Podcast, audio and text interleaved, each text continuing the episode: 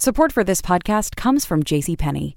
This holiday, our in person gatherings may be a bit more intimate, and our virtual ones bigger than ever. But no matter how traditions change, what's most important is celebrating special moments with the people who matter most.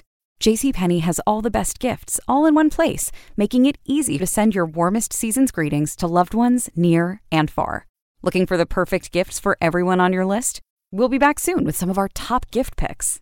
Joy, comfort, peace. JCPenney. Scarpins Avenue.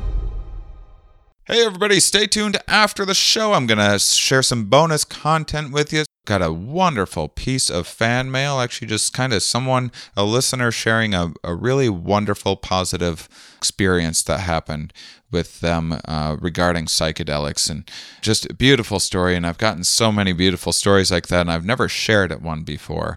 And I thought, why not? And I, I'm sure you guys will appreciate it as well. So stay tuned after the show for that. And if you haven't had a chance yet to check out the Great Courses Plus, guys, this is one of my this new partnership I'm so excited about. I've been taking so many of their classes. I feel like the smartest I have ever felt in my life. It's brought so much balance to my learning, my education, and I've just understood topics on on a deeper level. Um, I I love my podcast because I get these uh, little bits of info and and a summary of like the specific research that someone does. But these great courses plus programs are a way of taking a full course on something like recently i've been listening or i've been watching and I, you can listen to it in uh in the app in your car as well which i also do and I sometimes watch it in front of the computer and uh, you know there's all sorts of nice animations and stuff like that that that that come along with some of these lectures but i've been watching this absolutely mind-blowing one called why you are who you are investigations into human personality. So a good example Colin DeYoung was a was a guest on not too long ago maybe a few months ago one of my one of my favorite people. And uh, he's been on twice now. And he talked a lot about the you may remember us sometimes talking about the big five personality indicators. I've had a few guests on, Colin being one of them, talking about that. And this is so I've, I've had several guests and I've, I've read a bunch about the big five and everything else. But this course on personality, why you are who you are, investigations into human personality, has given me such a more in depth understanding to this stuff. And it's just so endlessly fascinating to understand. I'm starting to understand things about myself, my history, my upbringing more, of how my personality got shaped in the way that it is. And it's also helped guide me into like, well, maybe I actually don't, maybe I'm not attached to that part of my personality as much as I thought. And oh, maybe maybe that part of my personality is actually a better trait than I realized that it was.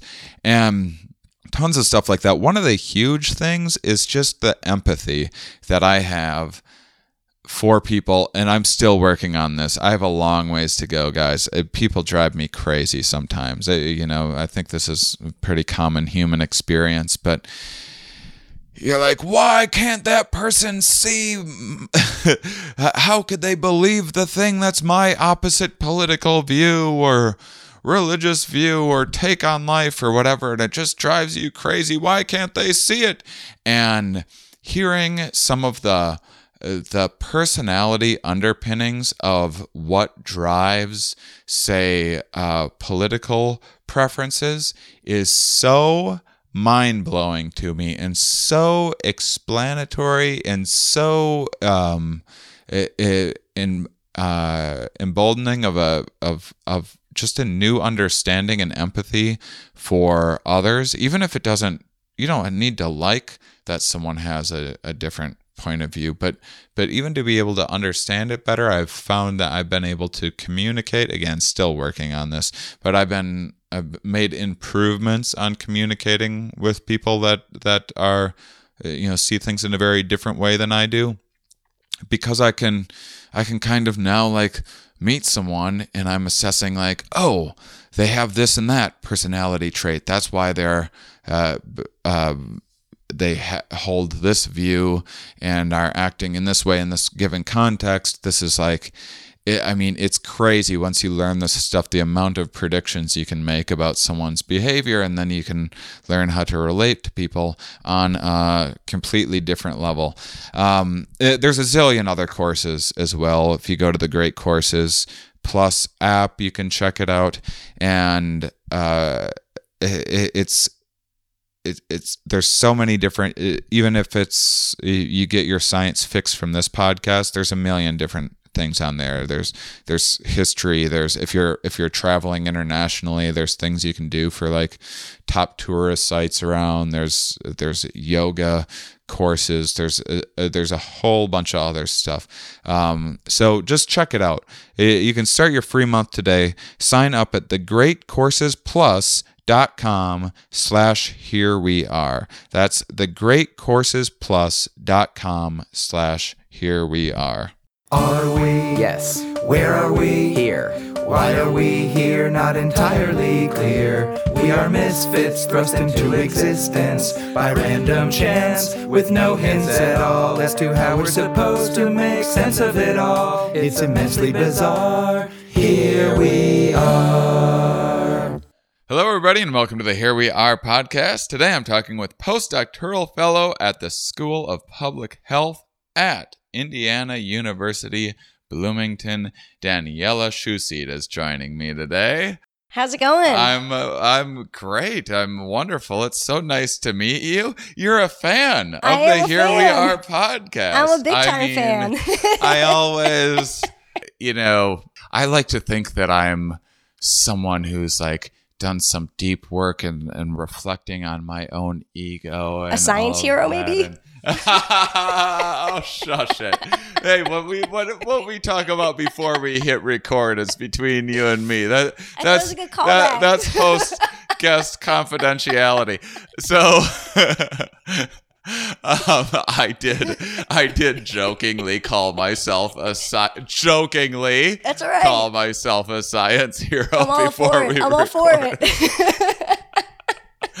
and but I I have to say it's it is flattering and I definitely you know I I interview a fair amount of academics and I don't don't like to pick favorites but you know when people like you it's just to the top. easier to like to them top. back so so you already you, you've already ingratiated yourself just by being a fan Uh, this is such a crazy uh, wonderful connection because so this is you might not even know all of mm-hmm. this but i was i, I was booking stand-up science for cincinnati. Mm-hmm. And i was looking i had a i had a male biologist from uh, university of cincinnati. And i was kind of looking around for a female. It was really bad time of year at the beginning of june. Mm-hmm. All the Everyone's academics are taking vacation. I've never had such a hard time finding and and I really wanted a female too. And then I was like, I reached out. I sent just an email to the zoo as like a general inquiry, which I'm like, well, this I probably won't even hear back um, from this. And then like two days later, out of the blue, you emailed me. You were like, hey. I'm uh, I'm a fan of the show and I uh, and I work with elephants and such and Yeah. such and wondering if you need anyone for stand up science. You probably don't because it's it's not that far away. And yep, then exactly I was right. like, yeah. actually, I do need someone, and so you're in. And then you were like, actually, I'm not available. I was, Which was so crazy. I was you like, really playing no. with my heartstrings. I am I am a bit of a tease. What can I say? and and but it all all's well that ends well. Yeah. You ended up be, because and I don't really even know what you do. We're kind of winging this episode, Yeah. but but in the uh, meantime, it was my understanding you did some work with the Cincinnati Zoo, and, Mm-hmm. and you connected me with some people Yep. there, and then I had these great um, podcasts with them. I got uh, some behind the scenes tours. I. I got to hold a little red panda and uh, Super cute. And uh, or no, I didn't hold. I forgot to feed it. I had, you know, I wanted to hold it so bad that in my in my That's what you mind in my memory, I actually remembered holding it. Um, and it, you got to go to like shadier places to Yeah. hold uh, to hold the, the zoos are so professional. You got to go like I was in Australia. You can go to like these kind of shady-ish like sanctuary things Yeah. where they'll like let you hold a koala bear and stuff. they probably shouldn't, but but they do. So but but Cincinnati Zoo's on the cover your ears. on the up and up. So, uh, so uh, oh, you, you just you go to Kangaroo Island. It's like a whole island. That's a that's a zoo in Australia, south of um, Adelaide. I want to say, um, a wonderful place, and um, yeah, that's like they they have uh, you you have to you when you rent a car, they have the um. They have like the grill, the um, the cages or whatever on the car, because there's so many kangaroo and marsupials that you're probably going to run one over. That's That- insane. like when you're you're out you're out eating at a restaurant and there's fences around like the outside to keep the kangaroos out because they're like coming up to you for food. It's amazing. It's a wonderful Sounds like experience. it. And uh, you get to feed kangaroos. You get to hold koala bears. It's an entire island devoted. That's like they've turned into this weird zoo. So, quick plug for Kangaroo Island. Um, but Cincinnati on the up and up didn't get to. I got to feed Fiona the hippo. oh, the she's their famous- superstar. Yeah. the famous Fiona hippo, the the um most premature hippo Yeah. that survived that uh, that anyone knows of in all of history, and got to feed her. And there again, I was like, I got to feed. Like I could have touched her. And I was like, "Can I touch her?" And they're like, "No, no, no." and so that's. I feel like in Australia cool, they would have let me touch. They would. they if would you were a kangaroo and we were in Australia, yeah, know. I could have touched, but the feeding was awesome. Got got some great pictures. It was it was super super cool, and all of that is in a huge part thanks to you. They actually Oh. did respond to my email, uh, Excellent. which is also surprising and nice. So, what a wonderful time! it and worked out. Uh, uh, can't can't plug and thank the Cincinnati Zoo enough. Super cool place. If you ever have a chance to go, they are not paying me to say this. I am just very grateful, and everyone should uh, go. And zoos are great, and they're helping conservation For and sure. learning animal research and all that stuff. Get involved, be a part of it.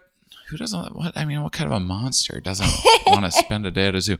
So, what uh what's your deal what do you what do you What's do because? Yeah. because uh, so you're you're at the the school of public health but then there's a lot of elephant w- research being done in the School of Public Health. uh, yeah but like once a week or something like that you're going No. to Cincinnati Oh, or Um, so I go to Cincinnati. No, not once a week. Um, we're doing a project together, uh, as well as with other zoos, um, with Asian elephants. That's what they have there. Ah, and- you got other zoo hookups for me I ha- I've probably worked, um, I, I guess somewhere between 25 zoos throughout the U.S. And then uh, African lion safari up in Canada. Oh, we're gonna have so many more zoo don't have the same- episodes coming up on the Here We Are podcast. I will say I don't have the same relationship with all the zoos. well, do right? what you gotta do.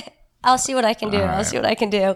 Um, but I also, the first time I worked with Cincinnati Zoo, had a great experience similar to you. So every zoo is, you know, really welcoming and you get really cool experiences. I get a lot of cool behind the scenes, not just with elephants, but I really like African painted dogs. So Cincinnati has them, and, and you know, I, I told them that I was Yeah, into them. Christina's Yeah, obsessed Chris- with uh, yes, she is, and uh, as well. she made I sure can, I got uh, they're you know they're they're fine. What? They're fine, just fine. I like. They're so cool. They're so cool. But you know, people don't really know about them. Yeah, well, They tell, tell me what you like so much about them. I mean, Well, I get one that they're, aesthetically, they're I think aesthetically beautiful it's- creatures. Yes, yes. But I really like the sociality of them, and that's the same thing kind of with elephants. So uh, that's kind of what pull, pulls it in and stuff like that. Well, it's again kind of like with carnivores. You're not seeing a lot of you know, except also with lions, right? So um, that kind of is what drew me to them. But you know, they're second to elephants, obviously. Mm-hmm. Uh, so elephants way up here, and I, but I actually started with lions. Um, so the Lion King actually was uh, very influential apparently when I was like nine Yeah. years old, Yeah. and imprinted. Uh, I remember where I was, um, and I uh, first movie I cried in. I- mean, it's a wonderful movie. Wonderful not, movie. Good you're job, not Disney. wrong for feeling this way yeah, about the Lion you. King. Thank you for have validating you- my feelings. I mean, have you seen the musical? No, it's Oh, on my lovely. bucket list though. It's Oh, on my yeah, you bucket gotta list. go. It's great. Yeah. Uh, so for whatever reason, it really, you know, left an impression on me when I was little, and for as long as I remember, I was into Africa and I was into lions. And there's a researcher at University of Minnesota, Craig Packer, and uh, studies lions. And I'd buy his books and I would read everything. And so when I was an undergrad, I was a biochemistry major, and the idea was a I will become like a scientist and a researcher and focus on lions, or b I would work for the government, like as a special agent. And since it's a hard science, it worked, and then it gave me options to go either way. And just so happened the way life went, I went to Israel after undergrad. I wasn't ready to grow up yet and I had the opportunity to get my master's there. And there's only so many programs taught in English, and one was in government, uh, specializing in counter counterintelligence and uh, national security. So I was like, okay, well, I'm going the government route apparently. And uh, towards the end of my time there, I received a conditional job offer to be a special agent with. Um, the State Department. And while I was waiting for everything to clear, like background and security clearance, it was taking much longer. I mean, are you even supposed to tell people that you're like this James Bond no, person? no, because it didn't. I feel like you're blowing up your spot here. I mean, this maybe this is why it didn't work out for you. you're just blabbing to everybody. No, because I'm not. But Okay. um, my my mentor at uh, I got my PhD at University of Alabama Birmingham. He used to joke all the time that I was a spy, but clearly I'm not a spy. I'm talking about it on a podcast. Or is this your spy trick that you? Okay. Yeah. Well, now I. Yeah. You're messing with my head. I don't know what to believe. Well, keep you on your toes, right? I can't can't keep it easy for you, right? So it ended up uh, not working out. Too many connections with Israel, and but while I was waiting, because it was taking so long, I was like, you know what? I should really start thinking about if this doesn't work, what am I doing next? And so I was like, well, let me get back to to the science. And so I knew someone who was um, who had gone through PhD and was now faculty. So I reached out to her. Hey, what should I do? How do I build my CV? and ended up having the opportunity to get involved in some research in Tanzania that focused on human elephant conflict. So the the main issue or one of the main issues that's occurring is you have increased conflict between humans and elephants as human populations continue to grow. It's only increasing because elephants go and eat the farmers crops right? And so now the farmers lost their income for the year. They lost their food for the year. Uh, obviously that's not great for the relationship between the 2 and so this project was looking at two different ways to try to mitigate this uh, using two dip- different types of fences a hot chili pepper fence and a beehive fence. But the other aspect of it was, yeah. Wow.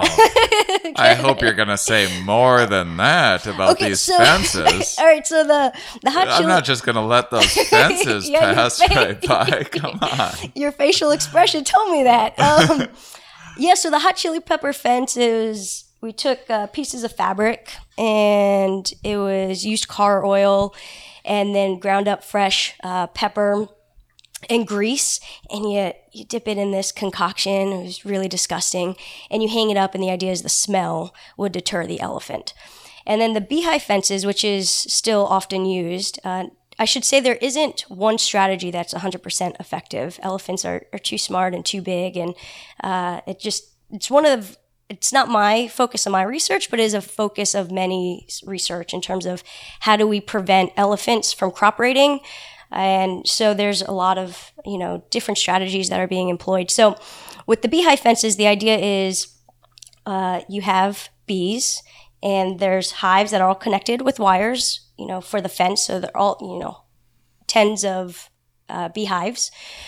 When the elephant goes to the fence, it shakes, it agitates the bees, they fly out. Elephants don't like the bees. The elephants turn and, and run away. And it is effective. Uh, but elephants, again, being smart, have figured out ways. So elephants will be careful in terms of when they step over the fence, try not to shake it.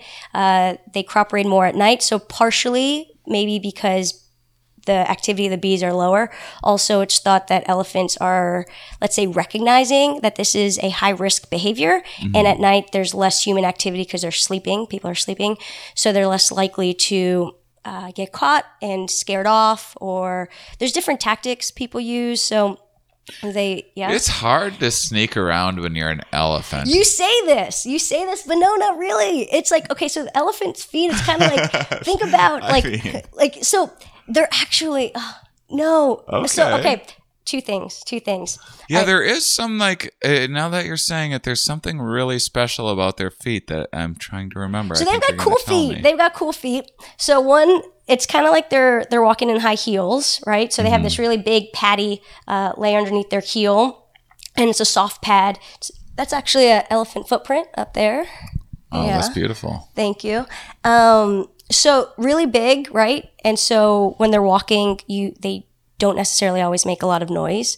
Um, but what I wanted to say was I recently got back from Uganda, where I was uh, setting up some protocols to study forest elephants, and it was near impossible to see elephants in the forest. You know they're there, you hear them, they like they make a little sniff. It's not little, I shouldn't say. It's like this in like they're inhaling the the air to smell you and so it's like the snorting sound so now you know that they know you're there and you know that they're there because you hear them but you can't see them i think it's super That is cool amazing. i think like to me it's one of the coolest things it's like I would have never. That is not intuitive. No. Most people wouldn't guess that an elephant would be a hard thing to spot. super super hard super super hard to spot Interesting. uh, so it's a challenge for some of the newer studies we're going to work on yeah so anyway I mean, that must be really frustrating for Oh. like for people that aren't in the know, like tourists or whatever, going to like, I'm gonna see an elephant today, Yeah, and then you're like yes. hearing the elephant, like, where is this damn el? How are we missing the elephant? Well, so it is. Uh, first off, is it's very frustrating for me. I want to see the elephants. Yeah. But the field assistants there, the um, individuals. Uh, so we work with Ugandans. This is in Kibale National Park, and so they're very familiar, and you know they could track the elephants, and it's incredible what they're able to they you know see, and then what they learn from what they're looking at, and you're like, wait, how did you know that was from you know two days ago, right? Uh, but most, when they hear the elephant, they either a turn and run the other direction because they don't want to, you know, surprise the elephant. That's it's pretty dangerous, right? Uh, or you know, if they take a really large, you know, pass around them, and so I, I was made fun of because there's a lot of baboons that are in our field site, and I don't like. Uh, sorry, primate lovers. I'm not a big fan. Their their canine, their teeth are just so big. Okay, well, I mean, I can leave right now if you want me to, but whatever. Listen, their their teeth they scare me. They're so big. They're so big. So I was made I was often made fun of because I was so nervous to pass by the baboons or are habituated to people, but I had no problems going and like traipsing through the forest looking for these elephants mm-hmm. where it is very much dangerous if you know you scare an elephant. But it's actually a problem when you're talking about forest elephants versus savanna elephants. So African elephants, when you're thinking African elephant, you're probably thinking the savanna elephant, the elephants that live in East and South Africa. Um, but some would say they're subspecies. Some would say they're actually two different species. It's an ongoing debate right now. Uh, but you also have forest elephants, and those are the African elephants that live in Central Africa. So they're much smaller than savanna elephants. Their ears are a little bit more round. Their tusks are straighter, usually a bit of a pinkish hue. Uh, so right now they're they're clumped together, and so the way they are in terms of numbers and uh, you know they're classified as threatened but if you were to separate them it would really change their categorize you know their categorization of it uh, but the tourism the ecotourism that you could have with savanna elephants getting into a jeep and going on a safari and seeing them is obviously very beneficial for the country and for the elephants in turn. And you don't have that the same way with forest elephants because they're not as easy to see, right? So you're not in a truck where you're on foot and you have really dense vegetation where you can't see things easily. So it's uh, a bit of a, I guess you could say, struggle in terms of figuring out how can we show that there is some monetary or even just benefits for living next to an animal that can be very destructive when you can't see them, right? Where you can do that with savanna elephants. So it is actually going on your point, very hard in terms of tourism. Yeah. Support for this podcast comes from Wild Turkey Kentucky Straight Bourbon Whiskey. Let's tune in to their one on one with Jamal, a real bartender from Old Fourth Ward in Atlanta. I really get into the backstory of whatever I'm pouring, out of respect. There are literally years of experience behind these bottles. Wild Turkey, same recipe since 1942. If you want a true classic, this is what you want to order. Wild Turkey. Wild Turkey Distilling Company, Lawrenceburg, Kentucky. Copyright 2020, Campari America, New York, New York. Never compromise, drink responsibly. Support for this podcast comes from Microsoft Teams. Now, there are more ways to be a team with Microsoft Teams. Bring everyone together in one space with a new virtual room. Collaborate live, drawing, sharing, and building ideas with everyone on the same page. And make sure more of your team is seen and heard with up to 49 people on screen at once. Learn more about all the newest Teams features at Microsoft.com/Teams. I think we completely got off of how I got onto elephants, by the way. Well, I, I, I also I do like that it was your backup plan. This Oh, the yeah. and that was because first off, what's it what's it like to have a backup plan? It just sounds so relaxing. Just Oh. ah, to have choices in life. I like to just really back myself against a corner And see what just have- happens? yeah, and just Roll the have dice? no way out. Yeah. Yeah. Uh, I, I wouldn't say I like to. It's just what I do, and then uh, and then it's. Um, I don't currently have a backup plan. Oh, so well, if uh, a faculty position Yeah. doesn't happen, I don't have a plan B. So Oh, it's going to okay. happen then. So, yeah. yeah. So all right. I've changed my my ways, I guess. Yeah. Somewhere Oh, between undergrad well, we're and in now. this terrifying situation together then. Yeah, that's Well, right. we'll make it work. Excellent. If it's not, I'll call you up. Maybe uh, you know you could use some help or something on the road. sure. Um, so Asian elephants are the ones that you're studying now. Is that what you said? Oh, um, so with Cincinnati Zoo and with the project, yeah, Asians, but most of my work is actually with Africans. So the project with Cincinnati Zoo and other zoos, it's with uh, the Association of Zoos and Aquariums, the AZA SAFE project, uh, safeguarding against future uh, extinction. And so they have a program with elephant uh, Asian elephants. And so this project actually just kind of, I was working on a project um, with facial recognition for elephants and we're starting it with African elephants, and we already started doing that. And I mentioned it to Christina, and it just so happened that SAFE was interested in something along these lines. And so it was very random uh, how it came to be. And now it's kind of picking up, and we're going with it. So actually, a couple days before you were there, I was there taking some photos of their elephants, and uh, we have another meeting in a couple weeks about it. And so we'll um, continue and use other zoos to build our algorithm, and uh, we have other plans for it, but that's probably as much as like I'll say on, on that project right now. Um, so it's super cool. I'm really excited about this project. It's going to be, I think, really amazing. It's not just for scientists, it's going to also be for the general public. And so hopefully within the next six to nine months, we'll have something really cool um, to give to the public and researchers with this. So that's one project. Uh, and then my other projects that are with African elephants. So I have um, two. And uh, so one is understanding why forest elephants appear to have their first calves, their first babies, much later in life compared to savanna elephants and Asian elephants. So, savanna elephants typically have their first calf between 11 and 14 years of age, uh, but forest elephants not until 23 years of age on average, right? And so that's a huge difference in life history strategy. And so I'm trying to understand why that is. Uh, is it a, a diet thing?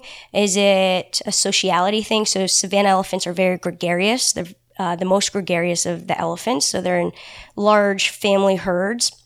I don't know how familiar you are with elephants, but you have a matriarch. She's typically your oldest elephant, your largest elephant, repository of all this information, right? That she's telling and teaching and passing on. And uh, that is included in raising offspring. So, first time moms have a higher uh, calf mortality rate. And so, grandma, aunt, older, uh, more experienced elephants will play a bigger role Hmm. uh, in helping raise or guiding with that calf for first time moms.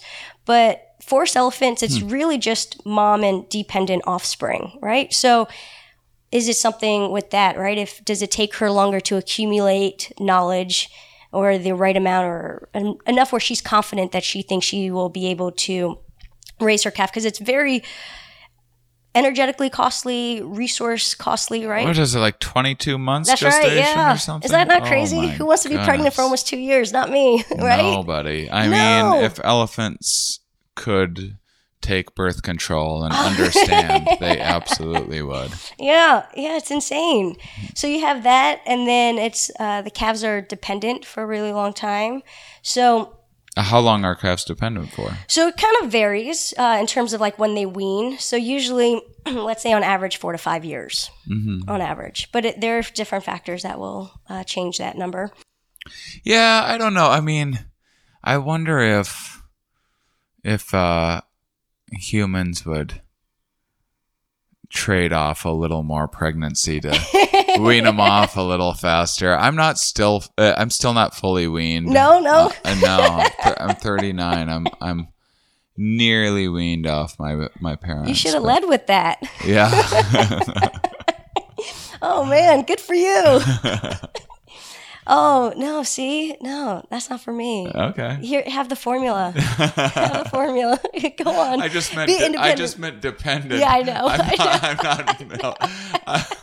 but I know, I got you. Yeah, I just I, I I'm still uh I'm still not a fully formed adult. Is is all. Well, who wants to be? No, I know. Adulting's not not as you know fun as anyone. When you're a kid, you want to be true. an adult, right?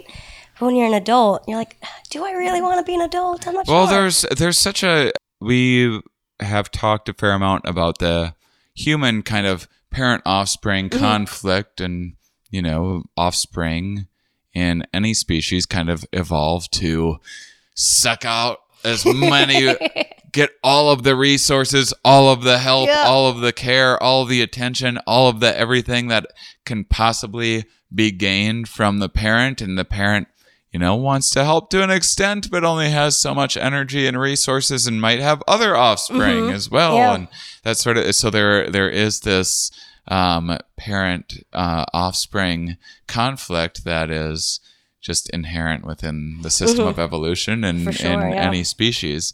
And so I'm, I'm very much, uh, interested in how that's expressed in elephants. yeah. So I'm going to shift gears real quick. Yeah, shift them. Uh, So I didn't really finish with that study, but that's okay. We're going to shift real quick. Uh, well, no, you can. Uh, you you drive this ship for a while. You're you're shifting gears. You might as well steer the wheel as well. Oh man, I hope we have some Google Maps or something. um, okay, well, so you brought that up, and the reason I wanted to shift gears is so our other study. So I'm trying to, and going back to being in the School of Public Health, uh, elephants aren't normal in the School of Public Health, right? So I'm often asked why I'm in the School of Public Health. How do elephants relate to the School of Public Health? And I think, and what I've been trying to kind of leverage for the past couple years is by studying the elephant, getting some additional insight and a different angle at understanding humans. So elephants have a similar lifespan to humans, second longest living terrestrial mammal uh, behind us, right? So the average global life expectancy for a human is somewhere around 72, 73 years of age. Uh, elephants uh, commonly in the wild could live into their 60s maximum age, uh, definitely the seventh decade, if not eighth decade of life. Uh, and they have a lot of similarities to us. So, for instance, the dependency that we spoke about and the uh, parent offspring interactions, right? So the calves are very much reliant on the adults to teach them what it is to be an elephant, similar to how we raise our children, right? And they have a great memory and they are emotionally complex. And so, this other project that we're currently doing is trying to look at the impact of experiencing early life trauma on health and biological age. So, human children, those that experience more traumatic events early in life, are more likely to develop, to develop uh, more health issues later and have a earlier mortality. Uh, but people, we have so many confounders, right? So we could maybe have a similar, let's say, similar uh, emotionally traumatic event early in life, right?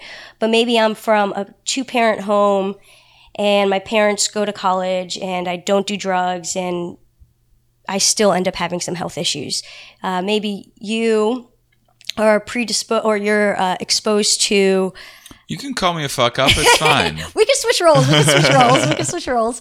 Um, you are exposed to maybe uh, an environment where drugs are used. Maybe you become a drug user. Maybe you don't exercise. Maybe uh, oh, you're hitting it a little. You're a little on the nose right now.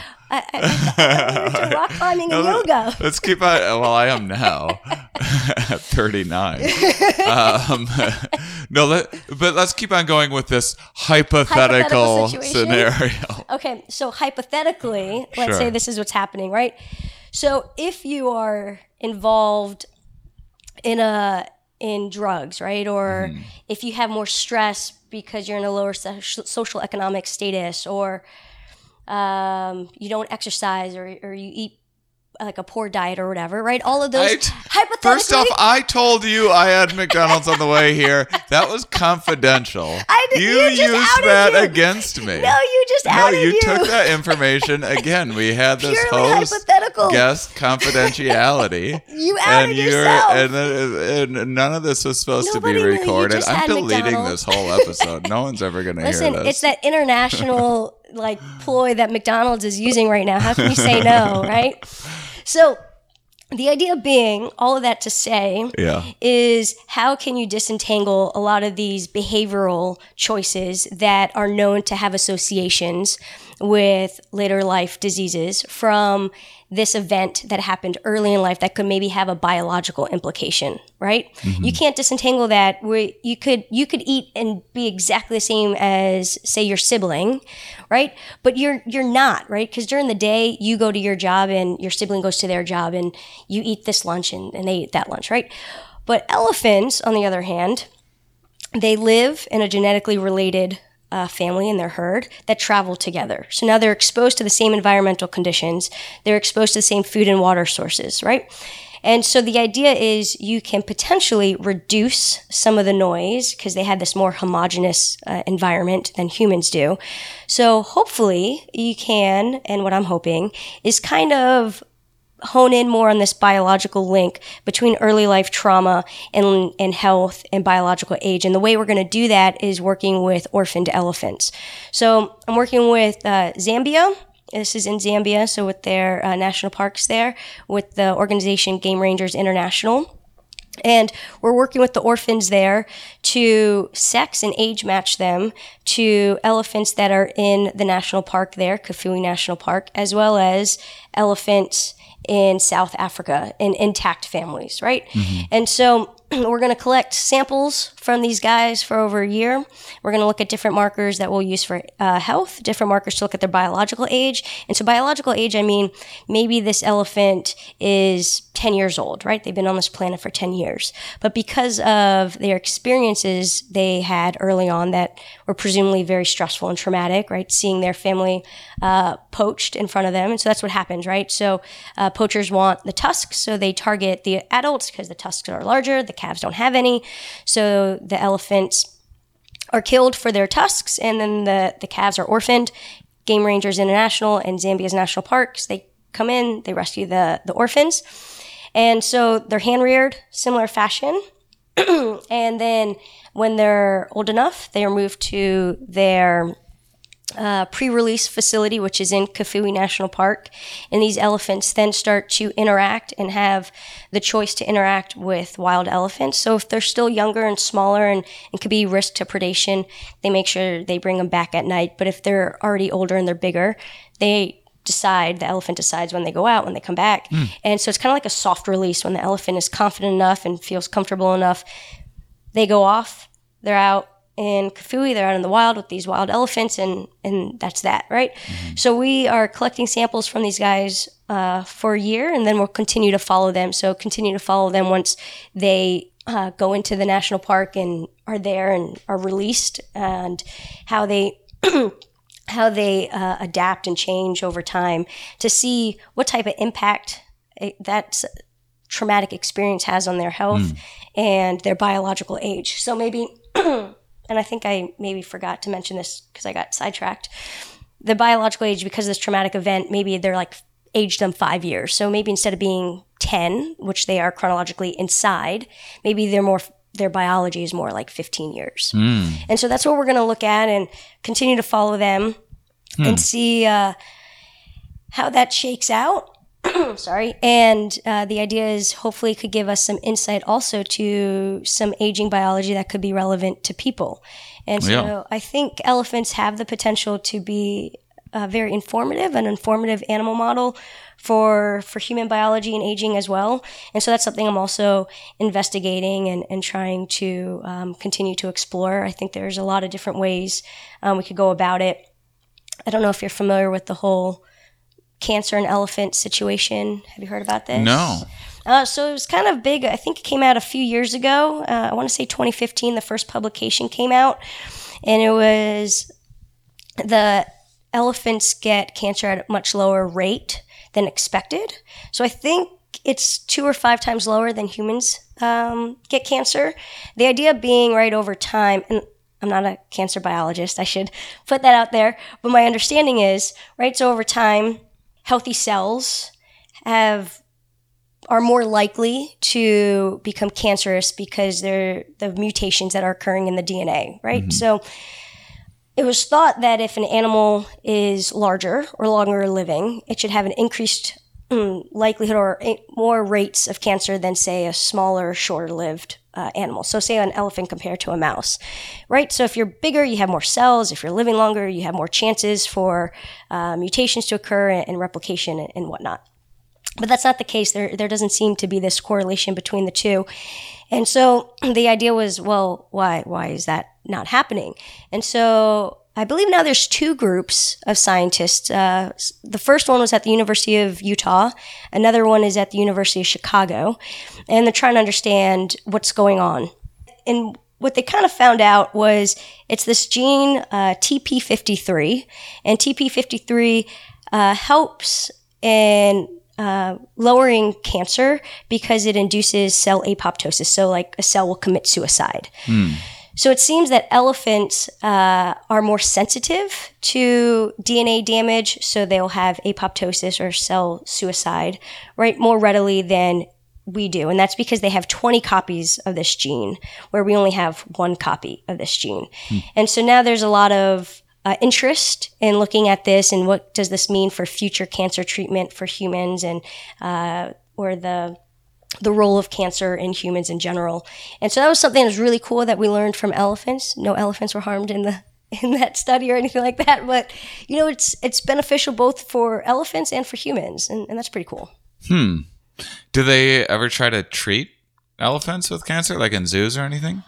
That's a good question. I'm going to say yes, though I don't know for sure. So I know there was a couple cases not too long ago. I think there was an elephant with foot cancer, and I don't know how, but I'm going to go with yes only because usually that's always the case, right? If you know you're something's wrong with their their animal, then they're trying to, right? Hmm. Remedy it.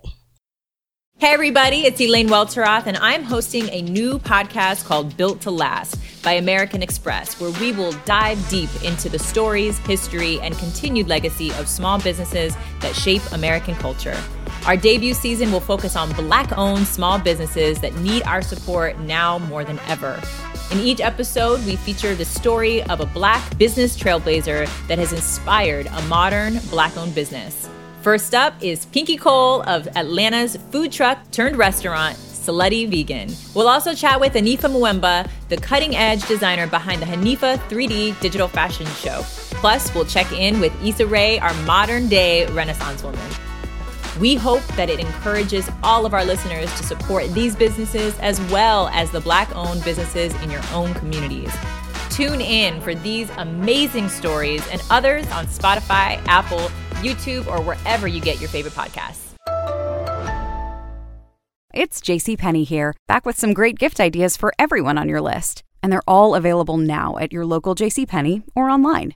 Need gifts for her? Check out our selection of diamond jewelry that's sure to put a sparkle in her eye. Or help her cozy up at home with pajama separates and super soft slippers. For him, try JCPenney's grooming products, like shave sets and trimmers, or complement his style with smart flannels and jeans from brands like Arizona, Levi's, and more. Also, stop by Sephora inside JCPenney to find top fragrances for both him and her. For the kids, shop this year's must have toys and games for all ages, or bring smiles to all with matching sleepwear sets for the whole family. And for everyone else on your list, share some warmth with a heated blanket, an ultra cozy scarf, or let them decide with a gift card. There are so many ways to share the joy this holiday season, and so many ways to shop JCPenney. Visit a store near you, pick up curbside, or go to jcp.com. Joy, comfort, peace. JCPenney. Well, that's really interesting with um, the trauma aspect of things too. Going back to that, because um, you know we've talked about had some people on that study life history type stuff on the show, and uh, yeah, like one of my favorite. Well, it's very sad, but it's absolutely fascinating. Is the idea of of females in a very unstable, um, high stress environment, a community with high crime or whatever, where right. where the the signals coming in from the environment is that like life is probably pretty short, so uh, you know. Uh, uh, what you should do with that is become fertile earlier so you can uh, procreate because who knows how long you're going to have to do that for and so those females often um, hit puberty earlier and and that is mind blowing to me. Do you think that they'll find things like that with elephants? So there is uh, in savanna elephants populations that have experienced, say, severe drought or because of poaching. The females do start having their calves earlier, right? Their first calf, it's at a younger age than they would typically. It doesn't seem to be happening in forest elephants, uh, but I should say that. So, one of the things with the forest elephant study that I'm excited about there's not a lot known about forest elephant biology because they're very cryptic in nature because it's hard to see them. So it's much harder for researchers, right, to gather data and to study them. So there's only a, a couple populations that have really been studied in depth, and based off of that, it doesn't appear that they have this same um, response to something along those lines where that you're seeing that with savanna elephants where they're going to have their calves or they start having calves at younger ages than they typically do following a severe drought or an increase in poaching or something like that. And so that's also very concerning uh, because there's not many forest elephants left, right? So if you think about it, they're in areas, they used to be also in West Africa, uh, but when you have instability and, and things like that, you have increased probability for poaching to occur. And so there aren't many forest elephants left. And so from a standpoint of wanting to make sure we still have them for future generations, if their growth rate is slow, which is it is in comparison to savanna elephants, right? That is a point of concern. And so that's kind of going back to that study. Why is it that uh, forest elephants are having their first calves much later in life. And so what our study is actually doing is we're looking at human activity influence on that. So we're comparing elephants in the Republic of Congo and in Ndoki National Park, where there's not a lot of humanized landscape. These elephants have been studied for 15 years. There's over 500 individuals identified. And they come to this clearing. And so what that allows us to do is something really special. And it might not sound special, but I, I told you it's hard to see elephants, right, in the forest. Because they come to these clearings, we could actually collect samples on them repeatedly from the same individual. So we can look at and characterize for the for the first time their reproductive cycle so their estrus cycle. So that hmm. is equivalent to say our menstrual cycle right? So we don't know that for the forest elephant. And that's because it's so hard to collect samples from the same individual over time where you get the data you need to determine that. But since they come to this clearing and they're so considerate and they defecate pretty regularly right on the trail leaving the clearing we can be in this platform, watch them, and then when they move on, come down, collect the, the fecal sample, and then we could run our analyses, right? Uh, what an exciting treasure! It is an exciting treasure. It really is. wow, just what a lucky day. oh man. Is it like hard or No, it's kind of like so they don't digest a lot of their food. It's something between 40 60% of what they eat is digested. okay? so sometimes it's like a ball of plants. it yes, that is exactly what it is. It's say like this big. Uh huh. and um, a lot of grass and fibrous material wrapped up and intertwined, can you know, sticking together with this gucky wetness, and then Yeah. they they defecate a few of those balls at one time. So they're called bol- uh, boli. Boli is the plural. It's a bolus is one, and so there's a few of them. But it's like this. Seems like a waste. Oh, yeah, they're not efficient at all. So they eat a lot. So they have a. It's interesting. Their digestive strategy is eat a ton, passes through me fast, low quality food, and so they eat low quality diet. They have a relative to other uh, herbivores, um, mammals uh, that are like mammal herb- herbivorous mammals. Let's go that way. Uh, of short digestive passage time, and so it's uh, their GI tract is voluminous and it's pretty short in comparison. And so they eat a lot of poor quality food, and then it goes through them pretty quickly. Yeah, it's not efficient at all. But when you're larger, you can you can do it that way. I If you're guess smaller, so. you can't. So, what are you wearing gloves on this thing, or you're just you're I just do have palming gloves. it? I do have gloves. You wear them though? So, so you know what's funny is so when I was in Uganda. on. Well, I'm gonna tell you. I I'm gonna feel tell you like right I'm now. not going to get a yes or no answer. I'm gonna of tell you a it. funny Okay. story. Uh, so it, it took me so long to find. It took us about I think six days, right? And this is and this is how it goes, right? You wake up in the morning really early. You go out into the field, right? We go out into the forest, specifically looking for elephants, right? That was the only objective is to find elephants, and yet would trek like 10 miles during the day and not see one elephant, not see any fresh signs of elephants. And so it took us about six days, and then there was a crop raiding incident the night before around 3 a.m. And so we went out there around, I guess, maybe like 7 or something the next morning. And I was so excited, so excited to get my first sample. I took a photo cheese in big time, holding the sample, but I only had one glove on, and that glove was underneath the the poop. And so my stepdad kept telling my mom over and over, "She's not wearing gloves. I promise you, she's not wearing gloves." and so my mom just the other day actually she was like wait we need to know because larry keeps saying you're not wearing gloves when you're touching this poop and i'm like no, You're no, not fully weaned either. oh no, I'm definitely not. definitely not fully weaned. No, but see, I wasn't trying to divulge that to you know. Sure. But yeah, no, I am. I'm definitely a mama's girl. But I was. I was wearing one glove. I was wearing Uh-huh. one glove. Uh, but I, I um trained my dogs to uh, scent detect elephant poop. Right. So. Uh, Really? yeah, yeah. It's uh thank you Birmingham Zoo for all the poop. That's my shout out and plug to them. Uh yeah. so they just ship you poop.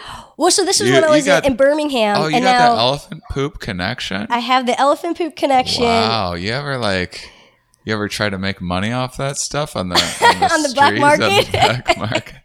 You can make some cool stuff with elephant poop. You know, they have that coffee. Have you seen that coffee? It's called um oh, what is it called? Black ivory coffee, I want to say. No? No. So, oh, Asian God, What are we getting into here? Okay, yeah. I like coffee a lot. You like coffee? I'm scared right now. Eh, Maybe. I'm not a coffee drinker. I haven't experienced it. So I can't, you know, say for sure how great this coffee is. But I can tell you it's some of the rarest and most expensive coffee. So it's Asian elephants and they don't they don't force the elephants to eat these coffee beans, right? So there's only a certain amount that they end up uh, packaging and selling, and that's in part why it's so expensive. But the elephants they eat coffee beans. It passes through their digestive system, and something. Uh, and again, I don't know about coffee tastes. Humans are just the most ridiculous No species that there is. no idea what happens or like what the taste is, but because of the digestive enzymes and the pH, whatever, it makes your coffee taste course. different, oh, right? I'm sure it's so good. so it's supposed to be it's supposed to be something, you know. just make something a pain in the ass to do, and then people will think it's really fancy. Oh. yeah, mark it up, and then they Yeah. feel like you know, look how special I am. I'm drinking, you know, elephant coffee, elephant poop coffee. Yeah, I was tucked into eating Rocky Mo- Mountain oysters once. I was like, uh, it was a, I was with a girlfriend's family Mm, in, that's why those girls get you Dallas, in trouble. Texas, exactly. And I was just like, I was like, what? A, you know, I, I mean, I, you don't, you, you don't make it in comedy with like a bunch of dignity and stuff. No, you. The- I, I said goodbye to dignity many many years. Yeah. It's been a it's been a decade or so since I've even felt a, It's a overrated. semblance of it. Um, oh, it just gets in the way of most of anyone's ambitions. But um, but yeah, and I was just like, and I bit into this thing. I was like, oh, come on, what? Why are we doing this to ourselves? This is ridiculous. But it is. Not there really then? is no, not a fan. Not a fan. Well, I don't like fried food generally. speaking. Interesting. I feel like most people like fried food. Most people do like fried food. One of the things, comedy clubs. I get I get fed at comedy clubs. A lot of comedy clubs just have like frozen uh, garbage that they throw in the deep fryer, and that's like my sustenance. And so it's just I get way too much of it. So, Serious um, question then. Yeah, When you were at McDonald's yesterday, did you get I the was French at fries? McDonald's today. Oh, today. I did get the French fries. the they're, French they're. Mm. pretty good. I'm not a big French fry person either. Um, but uh, but yeah, this is. I was gonna stop and have a real meal, but I was just like wanted to get on the road and Uh, that- that's and fair. all, all all that. I was having a a weird morning. So um uh but yeah, stay away from fast food out there, guys. In case in case you didn't need to know. uh, Like, I, I guess I I guess I bet elephant dung coffee is Mm. at least much better for you than most of what humans are putting in their mouths Probably. on a daily basis. And that is a sad state of affairs. um, gosh, I do love sidetracks. Yeah, though, I'm don't sorry I I? take you no, down so many of them. You don't apologize for anything. I'm happy that you're on board with them Oh, because usually yes. I annoy the heck out of people with my with my sidetracks. Oh, no, um, no, no, for sure. But we should. Um, so I have a few questions. Yeah. One, let let's. Uh, why why don't we uh, kind of? Why don't you at least? Uh, why don't you finish up? Um, you know, close the loops on on any of the. Finish talking about the studies that you were introducing. If there's anything that we got sidetracked on that you didn't get to finish, and go back on, or Okay, so I'll just real quick bullet points on them Sure, just sure. in case because I honestly don't remember uh, what I did and didn't say. So, yeah, study one. I'm gonna leave here. All of it's gonna fall right out of my brain. That's okay, me too. Never think of it again. Oh, that'd be so sad. no, I'm, just, I'm joking. I thought it was one of your favorites. I'm half joking. You know, it is. Hey, what a reference. Um, it is intra. I, I learn a lot on this podcast. I really do. But there's like this. There's a different kind of muscle that I Mhm. turn on to do the interviewing process to be like on right now. I mean, as you can tell, I'm just very charming and like really on top of things and cracking great jokes. Oh, man, and I've all that. been I know you're just captivated blown, and, just like, seduced for sure. yeah, and then, but then, uh, uh, whatever that muscle is that that like uh, uh, that does that, that makes me like active and focused, Mhm. is not related to my retention level. So like Oh, I no. actually I actually retain more information like studying pre-podcast for the podcast or like taking classes, reading books, that sort of thing, Then the podcast themselves. And I never listen back to these. Really? Never? I can't I can't stand my own voice. Hate Oh. it. Some people like my voice. I like your ti- voice. uh, people will say um I had a fan tell me recently that I, I go like this at the end of talking sometimes, like a up talking thing that is like some maybe sign of a lack of confidence or something. And then um, I sometimes on YouTube comments, You read I'm those? told I get, well, I am a glutton for punishment Oh, man. and uh, some sort of vocal fray um, sort of situation going on, which I don't mind because Noam Chomsky is like the the um, exemplar of vocal fray, and I like that. I could listen to him all day. Um, so whatever. It's Embrace I it. am uh, I am who I am, but isn't that? But that is weird. You like.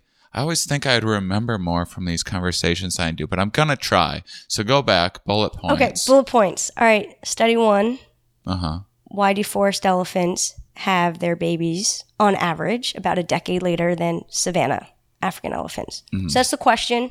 We're seeing if it's relating related to human activity. We're using Kibale National Park in Uganda that's surrounded by a lot of humanized landscape, Mm-hmm. comparing it to a population of elephants in Ndoki National Park in the Republic of Congo where there's not a lot of humanized landscape. Let me ask you a question Mhm. about that. Yeah. You take the same species, you put it in a, a in a zoo or a different environment Mhm. where say like for the one that's 10 years later but now Yeah, you, you put it in a zoo where the for you put take the forest one you put it in an environment where resources are plentiful and all the care in the world and and then uh, what what, what is this uh, worried- I'm uh, reaction Keep going, keep going. and the, and then and then it does it does it reproduce faster yeah, I was, I was worried we're going in a direction like that. So first, no, there there aren't many forced. why are you so worried okay Um, well, let's is just say. this okay. one of your secret agent things again No. all, right No, no, no. Sometimes I say things and it gets me in trouble and I have no idea why. Yeah, yeah, that's no, what's that's all right. happening right now. Okay. Yeah. Uh, so there aren't any forest elephants in North America. I think there's only maybe two zoos in the world that have forest elephants, by the way. And, and I forget exactly where. I want to say somewhere in the Middle East or Northern Africa, but A for I'm going to reframe the question. Yeah. A forest elephant moseys into some new environment where there's just a crazy amount of resources. Mm, yeah, okay, let's go with this one better. Okay. I like this one better, yeah. Hey, that's all I'm asking. Okay, so if they go into an environment with crazy amount of resources, that's a really good question, and that's what we're trying to figure out. And so that was one of the things we wanted to know: is it a diet thing? So forest elephant diets are, are very different from savanna elephant diets. So forest elephants eat a lot more fruit. Savanna elephants they eat a lot more browse and grasses. So we're talking about like branches and leaves, like really delicious stuff, right? Um, so you would think though, fruit should be, you know, it's more calorically dense than a leaf, right? Um, so maybe their nutrition should be better. Then why why would they be reproducing later? And so we're looking at things like secondary compounds, things like tannins. You, find it in wine and, and whatnot. Gets in the way of protein absorption but also the seasonality of the fruits. Uh, so that's that's a question we're trying to look at uh, because no one has no one has answered it, right? So theoretically, or you know, hypothetically, you'd think yes, if you have all the resources that you need. Why are you waiting so long? But maybe it's an evolutionary thing. Maybe, you know, they evolve to reproduce later in life because they don't have the you know their buddies to help them raise their kids. So it's gonna you know take a bigger toll on them. So i need to be older and smarter or whatever um, until i have until i have my baby. Uh, so that's kind of what we're trying to get at understand why that is. Is it an evolutionary thing or is it because of modifiable factors that um, this is occurring so that's yeah that's what we're hmm. trying to get at and, and it's important again because because of their slow growth rate, right? So if we want forest elephants to be around, and, and I, I feel like a lot of people don't even know that forest elephants even exist, right? So if we want them to be here in the future, we need to put in the protection and we need to make sure we understand their biology to you know, we can't stop human population growth. And so if we're going to continue to have to you know, cut down trees for agriculture or, or whatnot, we should figure out how best we can live um, with elephants and how elephants can live with us in this cooperative way where their needs are being met, our needs are being met, and uh, this hopefully will help us understand some of the most important things that we need to know to make sure when we're creating policy or we're um, you know, putting in agriculture fields and stuff, where should we be doing that or how should we be doing that? So that's kind of what we're trying to get at with this study. Yeah. That's study one. Yeah. More bullet points. More bullet points. Yeah. Study two, bullet points. Going back to our uh, early life trauma, I feel like I pretty much hit on all this. Yeah. We're- yeah. We're pretty much trying to see the relationship of poaching and this early life traumatic event on, on health and biological age. Um, elephants in Zambia, elephants in South Africa, comparing them. So has there been have there been any findings in terms of impact on lifespan? With Uh, the you're you're a baby elephant. You watch your mother get uh, killed right in front Mm-hmm. of your very eyes is a horrific thing.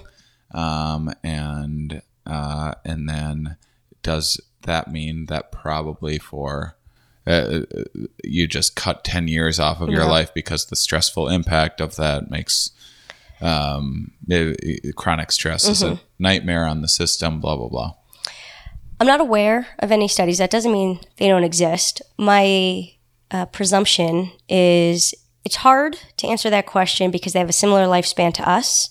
And of poaching. So there was a lot of poaching that happened in the 80s. It was mm-hmm. really high. And then again in the early 2000s, and now it's um, kind of on its way down.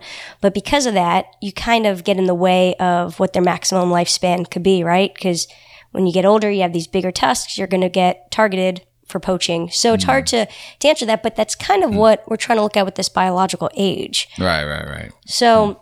We're starting to to try to look at that, uh, but I don't think there's much known about how being an orphan elephant impacts the health of that elephant long term, which is actually a really important question when you think about it, because of and even not just you know uh, biologically, but also behaviorally, right? These are very emotional animals.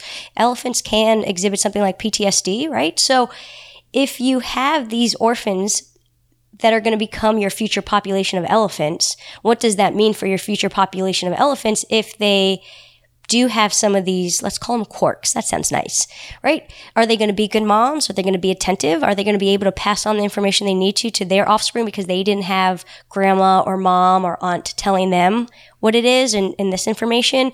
Are their relationships with their offspring going to be different? Presumably, yes. Maybe they won't be as as attentive as they would have been if they saw what this was supposed to be, right? So we can be as great as we want to in terms of hand rearing them, and, and they get put together in these you know orphan herds, right? But even still, these these herds maybe your oldest one is 13 and that's not that's not you're not talking about a 30 40 year old elephant that has all this knowledge and um, know-how right? And it's also an, an orphan as well. So what are those implications? And i don't think we know that. And, and i think they could be something that is really important to understand because it could reshape how that specific population is right? So i think that's I don't know, really kind of mind blowing that we don't necessarily think about. Hmm. You're like, huh, right? So it'd be pretty interesting, you know, when I'm 70, see how this works out. Yeah. Hmm. 40 years, we'll talk again. And then, well, actually, as we're as we're talking about all this, I have my guests each week plug a charity of their choice. Yeah. Did you have one in mind? Can I give like multiple? You can situations? give multiple. I, yeah, and I Or was just- like, just one? It'd be it'd be because I'm like, I don't know what you're going to say, and I'm like. I imagine there's going to be an elephant one, right? It Or will be an set- elephant one, Okay, yeah, because yeah. I'd be like, It, will, it, is, it is an elephant one. it'd be weird if instead you were you were like. Uh, I have to go back to the primates. I, you know, I- because I kind of screwed over the primates earlier in our talk. did, it Maybe I should plug for the primates. Maybe. No, no, sorry, primates. Um, okay, so I want to do a self plug. Yeah. We're raising money for our forest elephant study. Oh, cool. So if anyone's interested in getting involved in any aspect, uh, Daniella Chusyd, School of Public Health. My email address is on there. Um, No. how do you spell your last name? good one. it's pronounced Shuseed, right? Yeah, yeah. Gosh, I haven't screwed it up you yet. have not. Oh, this is good. Yeah, Uh, good this job. is, I'm feeling a lot of pressure right now because I'm going to try it one more time before this episode is over. I feel like you got it down. I'm two for two right now. All right. I know. You mean if you're a baseball player? how do you two home runs? How do you uh, how do you uh, uh, spell it? Is it? Here we go. Oh, here's the pressure. Let's see. No, Let's see. I don't want. It, Let me it's, see. It's like a C H U. Yeah, yeah, yeah, yeah, yeah, yeah, yeah, yeah. Keep going. You're so close. You're so Uh, close. Only two more I don't, letters. I don't have it. E D Y D. Y D. Yeah. Oh, C H U S. Y D. So That's close. better than I normally do. I just realized I was spelling accept wrong. I was This whole life? X Your whole life? there. Maybe. Like for the past thirty nine years. I just looked back. I was like, I had a little. I was journaling, and I looked back, and I did that twice. I put an X. You're showing love to a letter that doesn't get a lot of love. Okay, yeah, I guess so. Well, that's a nice way of positively reframing. So, so what's uh, so? How can people be involved? Uh, well, we can discuss it. I guess it depends on uh, what their interests are, but happy to discuss it with anyone who who has some interests uh, right. that align with mine. Awesome. And the other one, uh, we'll plug Game Rangers International, the elephant orphanage in Zambia. Uh, they um, do great work, and they're also, uh, you know, require a lot of support for, you know, an elephant is not a inexpensive animal to you know keep around. They eat a lot, um, so they're awesome. Game Rangers International in Zambia. Look them up, and uh, yeah, Hmm. yeah. That's wonderful. Thank you. I think that's great. Um, I think that's great too. You know, you're speaking of primates, and it, it, it brought um, uh, elephant question to mind. Oh, yeah. actually, so there's this show called Orangutan Island. It no longer exists. People can still get like a couple seasons of it on DVD or something like that. People have bad taste in things. Some people um, don't even like primates very much. I'm not going to name names or anything, but um, uh, don't know what but you're talking about. but this but this have nothing against primates, wonderful, delightful show no longer exists. Where where it's this little island that's like the sanctuary for orangutans to uh, kind of introduce them back into the wild. Ones that that were like you know pets or in zoos or what what have you, and and they they're found there. So anyhow, within this show, I would often notice, um, you know, some some new orangutan would pick up some new trick, and then he like go and start showing off his new like uh, scooping veggies out of the water in this particular spot trick, and all, and then all the other primates would take note and see it and, and mimic that behavior. Are elephants doing a certain uh, that same sort of thing socially, or uh, is it mostly just the maternal, like very involved mother offspring um, education? You mean how like calves are learning what to do? Yeah, and and through the course of a lifetime. Yeah. Um, I would say, all right. So you have a lot of mimicking, right? So you see, you see this elephant pulling, you know, bark off of a tree like an adult, right? And so the younger elephant will try to try to do that. Maybe it's not the right tree, um, and then you know, taste it and no, no, that's not right, right? Um, so there is a lot of I'm observing you, I'm seeing what you're doing, and then and then I'm trying it, uh, and then you know, yeah, like kind of like kids learn when they're playing, right? They play with their conspecifics and messing around and figure out like, oh, this is how strong I am, or you know, I can do this and, and stuff like that. So I think that's kind of what you're talking about, if I mm-hmm. understood correctly the question. Yeah. Yeah. All right. Yeah. So there, there's a lot of learning that's happening that way.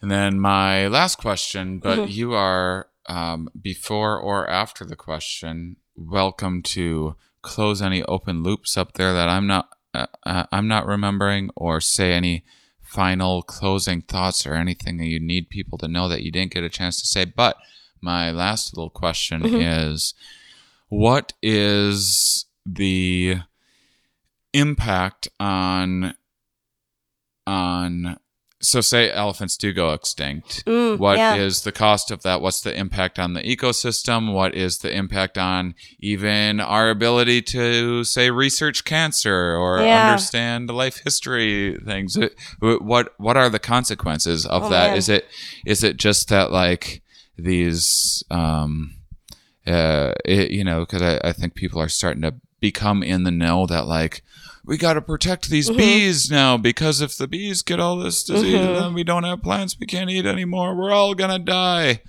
um but but elephants are these large mammals that that have uh, like people might not recognize is it just nice that we have them around and it's sad to see them go or are they are these like huge real world impacts Yeah, so at first I'd say there's probably a lot of repercussions we can't know or we don't know until it actually happens, right? We think maybe XYZ is going to happen, but until it actually happens, we really don't know the ramifications. That being said, there are things we know that elephants do for their environment that if we didn't have elephants, would be um, an issue. So they're gardeners, right? So they eat fruit, they eat uh, certain um, seeds can only germinate once they pass through an elephant's digestive tract, right? So uh, their seed dispersal. seeds are so Yeah, interesting right? Like- awesome Yeah, it's um if I remember correctly, it has to do with uh fungus. So some of it is so some okay, I should change. So some of it is they require it for germ uh for seed germination and then others won't live unless they pass through because fungus will grow on them if they haven't passed through the elephant's uh, digestive tract.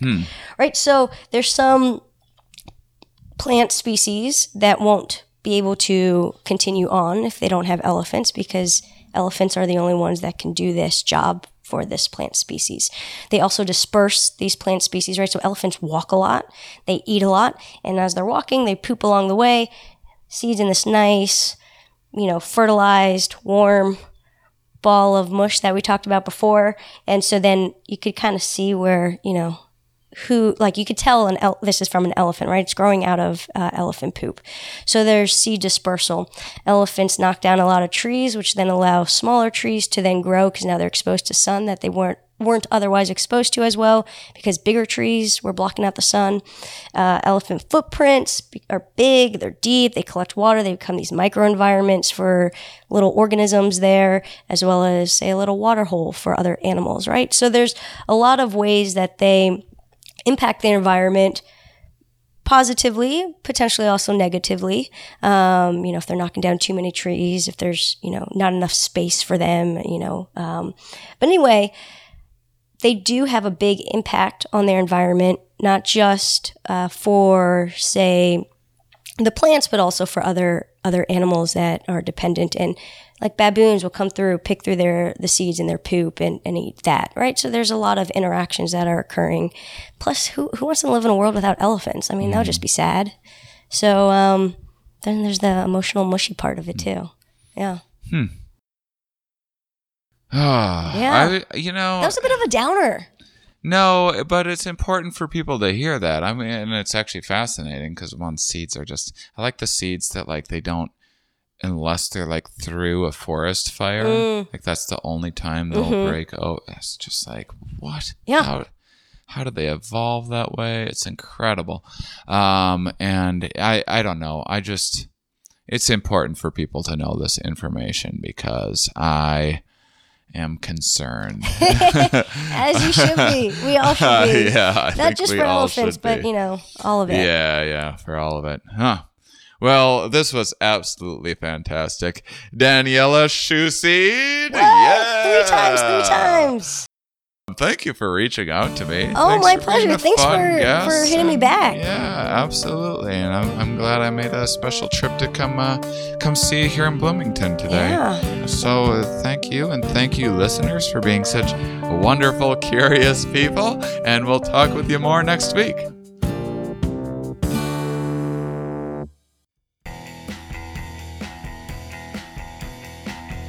Next week on the Here We Are podcast, gonna be talking about one of my favorite subjects, consumer behavior. Always love when we get to talk about this topic on the show, and I have the wonderful Anthony Salerno from the Department of Marketing at the University of Cincinnati joining me.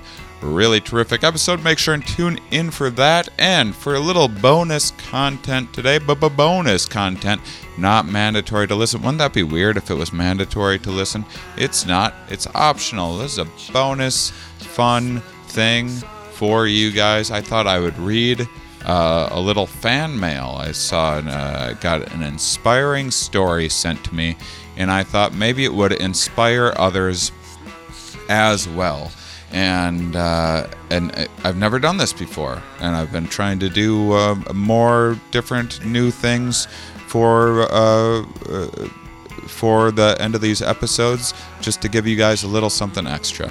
So I certainly preach about the uh, all of the good that psychedelics can potentially do for people, and we've had researchers on, and I love all of the science coming out behind it, all of the gathering the hard data and doing rigorous, replicatable, falsifiable studies, and uh, I think that's so important. But you know, we're storytelling animals, and and we really uh, like hearing these kind of uh, personal stories too. And, and by the way, when I say, you know, this is an anecdote, uh, and, and hopefully uh, you find it inspiring. I, I don't think that uh, necessarily um, means that that this is the sort of thing that I would encourage everyone to go out there and do. This is this is um, one one positive story from from one person, and I've certainly heard. Uh, I've had people reach out to me with. Um, some negative trip stories that they've had and the things that they're struggling with as well. But I get messages like this way more often, all of the time, in fact, and it's just beautiful and heartwarming. And I've never shared them with any of you guys, and I thought, why not? That uh, uh, you guys, I'm sure, would appreciate this so much. So, um, it, here it goes, and I'm I'm always uh, reading things out loud, and there's a there's a couple of uh, not to uh, uh, there's a couple typos in here too that I'm ho- gonna hopefully read past, but um, I I am also getting out of my comfort zone.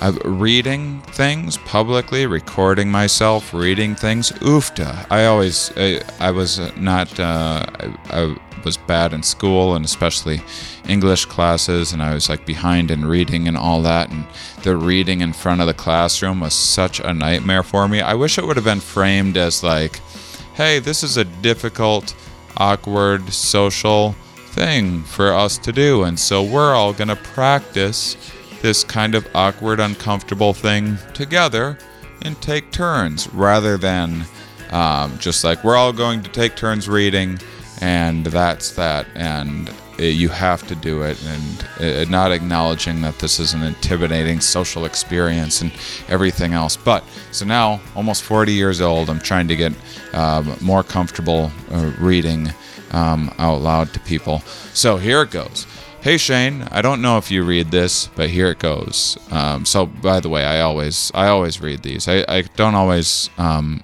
am not able to respond.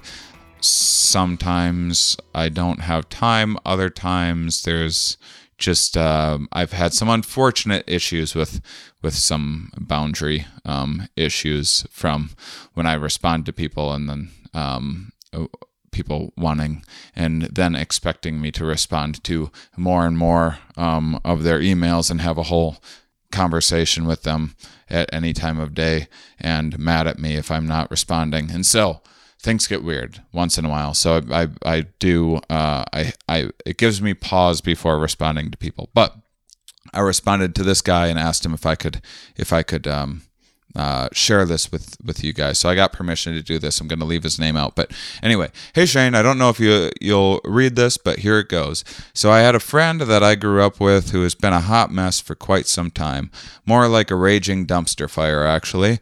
He went into the army about 12 years ago and served for 7 years with two deployments to Iraq and Afghanistan. Over the past several years, he's been a raging alcoholic with a lot of PTSD issues.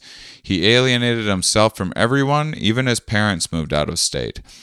I was probably his best friend growing up, but I wanted nothing to do with him. After overcoming some issues myself using psychedelics, I became convinced that I could help him, especially after some convincing reassurances from the DMT entities. LOL, so weird. yes, my friend, DMT is very weird. All right. Uh, after after probably a year of thinking about it, but also not wanting to for fear of what could happen to my life if it goes wrong, things just started falling into place. I was thinking about him one night, and I got a message from him out of the blue. There was a little small talk, and then he basically asked me for help. He was desperately in need of a change, and I knew something that could change everything. I sent him a YouTube link to Mike Tyson talking about the toad, since Tyson, uh, the, the toad, by the way, this is 5-MeO. Um, DMT experience. You can Google it yourself. But uh, uh, since Tyson is a hero of his and he became convinced that it could work for him, I met up with him for the first time in six years and tried to assess the situation and see what I was getting myself into. It was a little scary, but I could see that he still had some good in him, and I decided to go ahead with my plan against nearly everyone's wishes, including my wife's. I invited him to go camping for a week so I could get him out of his shit life for a bit and try to shift his perspective. Every day for two months, I worked on what I would say to him in my head. At first, I was extremely nervous. It was going to be kind of a dirty little secret that I would only let out if it actually worked. But then my confidence started growing, and I began telling my friends and family what I was doing. Some were supportive, others dismayed, but I was doing what I knew I had to do. By last week, I felt like my mind had been tempered. I was ready. After camping for three beautiful days at a music festival, feeling filled with love and positivity, I came home Sunday night and repacked my gear to take him up. I picked up Monday afternoon. Sorry, I picked him up Monday afternoon and headed up into the hills to my favorite spot, which we found empty and no one around for at least a mile. The first night, we just hung out, enjoyed nature, listening to music, that sort of thing. Tuesday evening, I made some mushroom tea over the fire and we drank it. It was a nice, mellow trip. We played some frisbee, laughed a bit, but it wasn't getting as deep and introspective as I had planned. After a while, I decided to pull out the big guns and hit him with the DMT. I set him up on my reclining chair with incense that he liked burning around him and sent him off. He was gone for maybe five minutes and then came back amazed. I asked what he saw and said he didn't really see anything, it was more of a feeling. It welcomed him, but told him he was not ready and that he needed to fix a lot of things.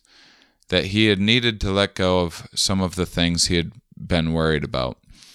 After sitting a while in a dim glow of coals, I noticed he was holding a dog tight or holding his dog tight and trying to hide tears, so I gave him a hug and asked what was wrong. He said that he was sh- uh, what he was shown was really sad. It showed him how much of his life was wasting, how stupid he was uh, being drinking everything away, that smoking was going to kill him sooner rather than later, and that he needed to, quit blaming everyone else for his troubles and that he needed to take his life back so that he could be a good father to his little girl. I had chills. He was telling me everything that I had planned to tell him, and what took me two months to plan in my head, DMT taught him in about five minutes. Then he asked me to go so that he might learn from what I saw. Uh, go, he means uh, him smoke himself. I I wasn't planning on it, but it it felt right, so I readied myself and strapped in. I took my third hit and almost immediately was taken to what I can only describe as heaven, infinity. I was nearly in tears of joy. It was pure ecstasy. I opened my eyes and staring at a billion stars in a crystal clear mountain sky. Fucking mind blowing. We talked a bit and he went to bed. The next morning, not sure if there were if their message took, I asked what he wanted to do for the day, and he told me that he didn't feel like he had time to be sitting around and that he hasn't earned the right to relax for a week like I have. He wanted me to go home uh, to my family and get him back so he could start working on getting his life together. We packed up everything and headed home two days early. On the way home, he received a text offering him a coaching job right by his house, so things were already looking up. Only time will tell if he actually gets it together, but when I stopped by today to drop off some things, he forgot my truck. He had been up late deleting all his stupid Facebook posts after realizing how pathetic he had been, posting hundreds of songs and sprinkling in some nasty, ignorant shit with almost zero response to any of it. He was like, Who does that? Fucking unbelievable the way he's changed already. So then he says, I, I guess I thought uh, uh, you would like to hear this, and I thought if anyone knew to whom such an anecdote might be pertinent, it would be you. I'm not looking for attention. I just thought if you knew someone during doing research on such things that this might be helpful, and I would gladly talk to anyone about it. Also, if you have any advice on somewhere uh, on where someone like myself might go to perhaps pursue doing things like this as my career, I would be much obliged. I'm just a cabinet maker that would that would like to do something bigger. I'm a big fan of everything you do, the comedy to science, and especially spreading the word about psychedelics. Keep up the good work.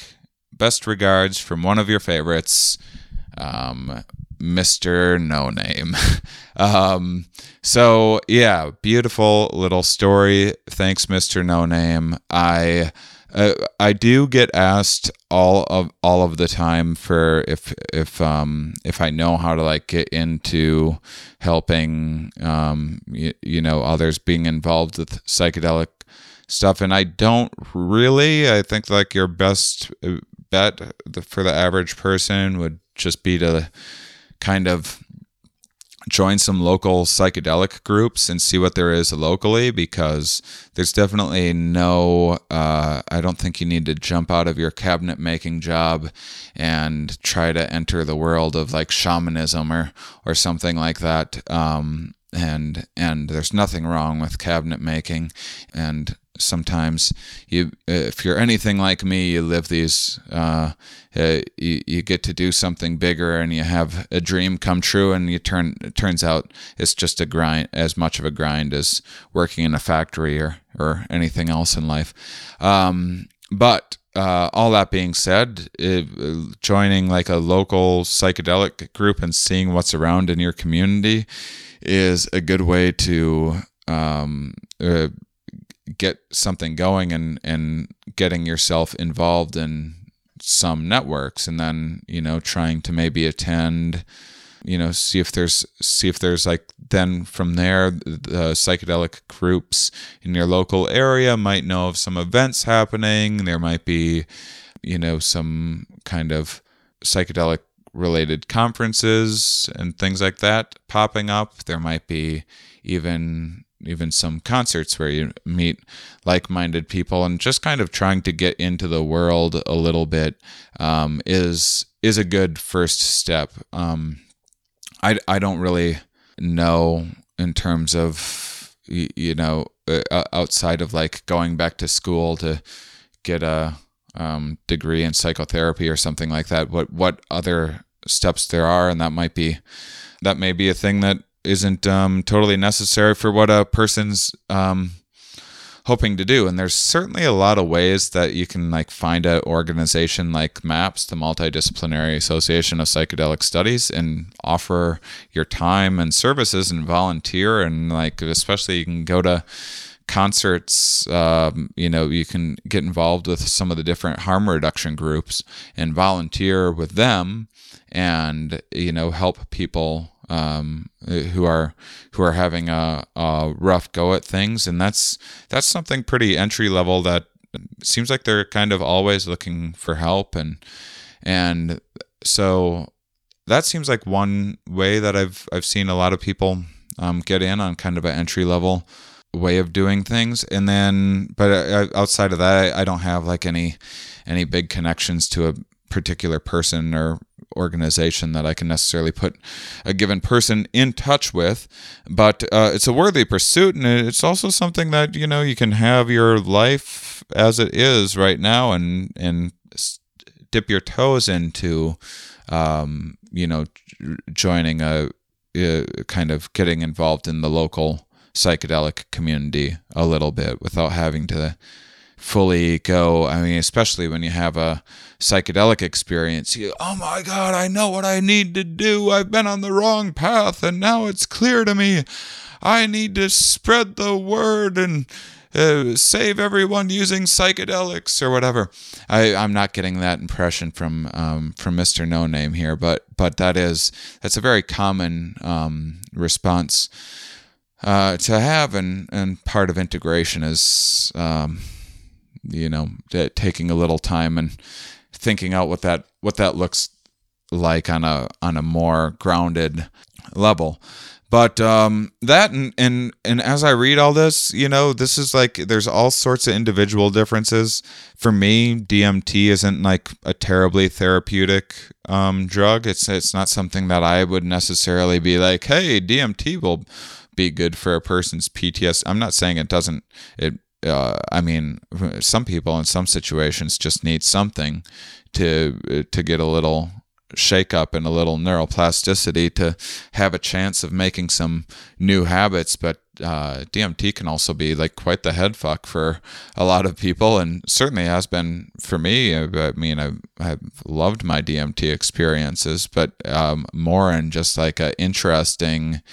What is that space? Is it is it some new tool to have a new understanding into how our brains work. That's that, that's what I use it for. But the, there's you know it can be really unsettling and and um, you know it can sometimes seem more real than this reality, which which can make you kind of question um, and make your your sense of reality seem a little slippery, which I don't think is the least healthy thing or, or at least unhealthy thing in the world to question reality. But I've also had it. Um, you know, I've had experiences that have that have uh, got to an unhealthy place, I would say, and then I've I've also, you know, I, I've probably given DMT to a little over hundred people or so, and, and there's probably been like four or five of those people that didn't really handle it really well, felt like really just kind of uneasy and unsettled by what they had experienced. And it was just like too intense and too jarring for them. And uh, you know, I'm I'm more of a mushroom man. That's why I'm I'm working uh, with uh, Myco Meditations in Jamaica. By the way, you can come to my retreat next January 18th through 25th, and that's uh, if you ask me a little a little um, kind of safer, more surefire way to have a more grounded, integrated, but still getting like a, a big, you know, perception uh, altering and, and paradigm shifting experience, but doing it in, in something that's a little more grounded in this world and less like talking with DMT entities. Um, but you know and, and, then other other people don't like mushrooms some people like lsd and and then some people just aren't going to respond to any psychedelics and um, I think MDMA is doing a, a, a, lot of kind of impressive stuff right now, but I think that's hardly even a, a psychedelic. Um, I mean, it is, but it's it's it's of the psychedelics. It's not a very psychedelic e psychedelic.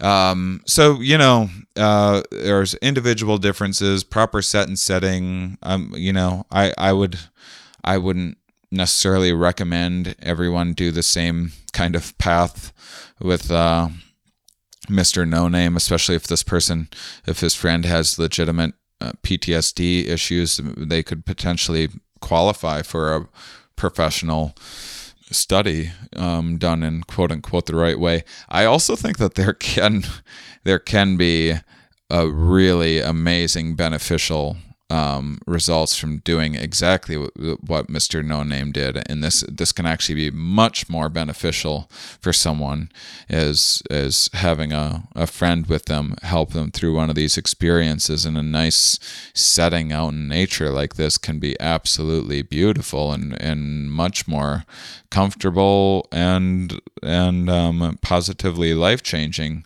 for people than say something in a, a, more clinical setting and talking with like a professional therapist and all that. And and uh, you know I, I go back and forth with with a lot of that stuff which is again why I like the Myco meditations um, approach in Jamaica because they they have a little bit of everything especially when I'm there. There's there's usually you know a therapist there and usually um, uh, you know i have my kind of sciencey takes on things and, and sharing my past experiences. And then uh, yeah there's just a few different facilitators with a few different points of view. So you know all that all that is to say is that th- this stuff isn't necessarily for everyone. And I, I i'm not i'm not the type of person that's like everyone should go out and smoke a bunch of DMT and the world would be a better place. I actually think it kind of would be, um, but I definitely also don't think DMT is is right for everybody. So that's a stupid disclaimer that we always have to give, but. But what people need to hear is more positive stories like this because we've all we've all heard the warnings and the disclaimers, which are really even even as someone who's experienced, um, you know, a, uh, bordering on as severe as a uh, issue from um, you know over overuse um, as you can have. I, I still have nothing but love for psychedelics and all of the positive influence that they've had on my life and everything that they've taught me. And I don't think that I would have this um, very grounded science podcast um, if it if it weren't for the the being inspired so much by the psychedelic experience. So um, so yeah, I I, I don't uh, I, I'm not I'm not telling anyone what they should do uh, with their lives. I'm not saying this was the right or wrong way to do things, but this was absolutely a beautiful story. And even even if it doesn't take in the in the long run, um, you know, some sometimes there's a whole lot more work to do than one little camp out with some psychedelics is is going to do for for a person. And and but even if it is just a little bit of a step in the right direction and, and gives him a little bit of a chance to make some positive changes in his life. That's the the uh, the impact of that, not just on him, but on his daughter and family and friends and everything. The the the downstream effects of of you know what a little change in in one person who's struggling can make when when you can take one person who's who's uh, you know suffering and in in turn leading others to be suffering as well. Uh, it, you know, a, little something to help help them helps everyone around them and the community that they're in and everything else. So, I think psychedelics are really uh, interesting, cool path forward to to exploring alternative possibilities to making ourselves and uh, and our communities better. So I am a, I'm a big time advocate, and so thanks for sharing. Keep them coming. I love getting emails like this from you guys. I love your uh, uh, the negative emails too, and any.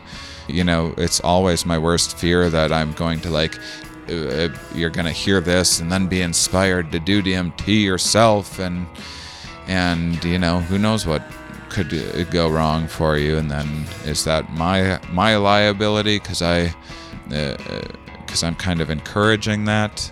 I i don't know. But i i do know i've just seen enough of these uh, these stories and that i'm just like fuck it life's life's too short if i end up getting a little blowback uh, one day from someone's bad trip um, so be it. I've, I've seen a, I've, I've seen just too many positive things come of this stuff.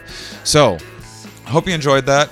I I loved sharing it. I loved reading it, and yeah, think about joining me in Jamaica if you like. There's still some spots left, and those of you that listen all the way to the end, you are of course my favorites. Today's outro music brought to you by the Multiple Cat. And if you want to check out more great indie music, check out the Jimmy Fro Indie Music Podcast. It's fantastic.